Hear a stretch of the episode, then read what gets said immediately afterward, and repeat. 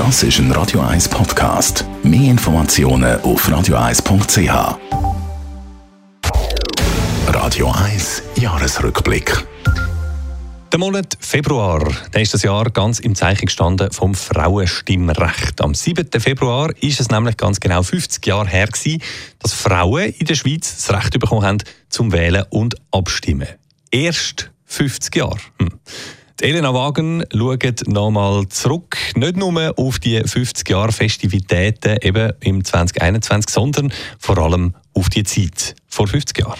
Wir Gegner sind der Überzeugung, dass die Erheblichkeit des Geschlechtsunterschiedes nach wie vor gross ist und dass darum der Frau das Stimm- und Wahlrecht nicht so gegeben werden. Das tönt nicht nur wie aus einer anderen Zeit, sondern wie aus einer anderen Welt. Es ist das Originalvotum von der damaligen sogenannten Aktion Anti-Frauenstimmrecht. Oder da eine Strassenumfrage aus dem S R F-Archiv. Die Frau ist mehr lieb und recht im Haushalt. Und auch irgend, wenn wir sagen, für das Fürsorge, Armenpflege und so. Aber sonst, äh, für das öffentliche Stimmrecht äh, bin ich grundsätzlich dagegen. Und natürlich hatten damals die Frauen eine völlig andere Rolle gehabt als heute und vor allem ein völlig anderes Ansehen auch. Die Frau muss, gehört in die Küche und in den Haushalt. Ja, das ist heutzutage natürlich schon lange nicht mehr so.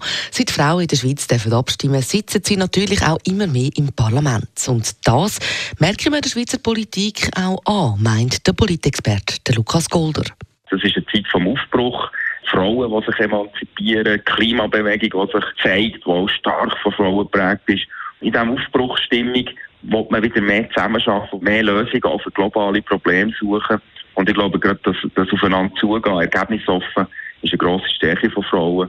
Und sie sind in dem Sinn von mir aus gesehen fähiger, in der politischen Kultur der Schweiz, die eben sehr konkordant ausgerichtet ist, zu funktionieren. Und gleich mag es in den Köpfen der Leute mit der Gleichstellung auch fünfzig Jahre nach Einführung vom Frauenstimmrecht zum Teil immer noch ein bisschen happern. Und das merkt man vor allem an einem Beispiel bei gewissen Worten, wenn sie mal umdrehen. Wenn man nämlich den Ausdruck hört, Männerrecht zum Beispiel, dann klingt das komisch. Bei Frauenrecht zuckt niemand. Aber es sei viel mehr als die Sprache, meint Monika Weber. Sie war eine der ersten Zürcher Kantonsrätinnen. Das gibt natürlich noch viel zu machen. Also auch in der Gesellschaft gibt es noch einen Haufen Sachen, die nicht hundertprozentig äh, sind, wie man sich das wünscht. Da gehen die jungen Leute heute, machen das, machen das genau äh, so, ja. Es gäbe also noch viel Arbeit, meint Monika Weber. Für gleiche Rechte, für alle, wie es die Frauen rund um die Emilie Lieberherr damals nach dem Marsch auf Bern auf dem Bundesplatz gefordert haben. Frauenrecht, Menschenrecht, alle miteinander.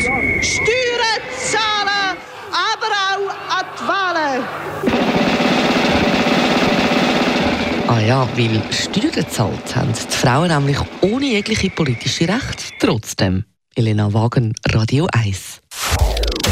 Der Radio eins Jahresrückblick. Auch jederzeit zum Nachlesen auf radio eis punkt c h.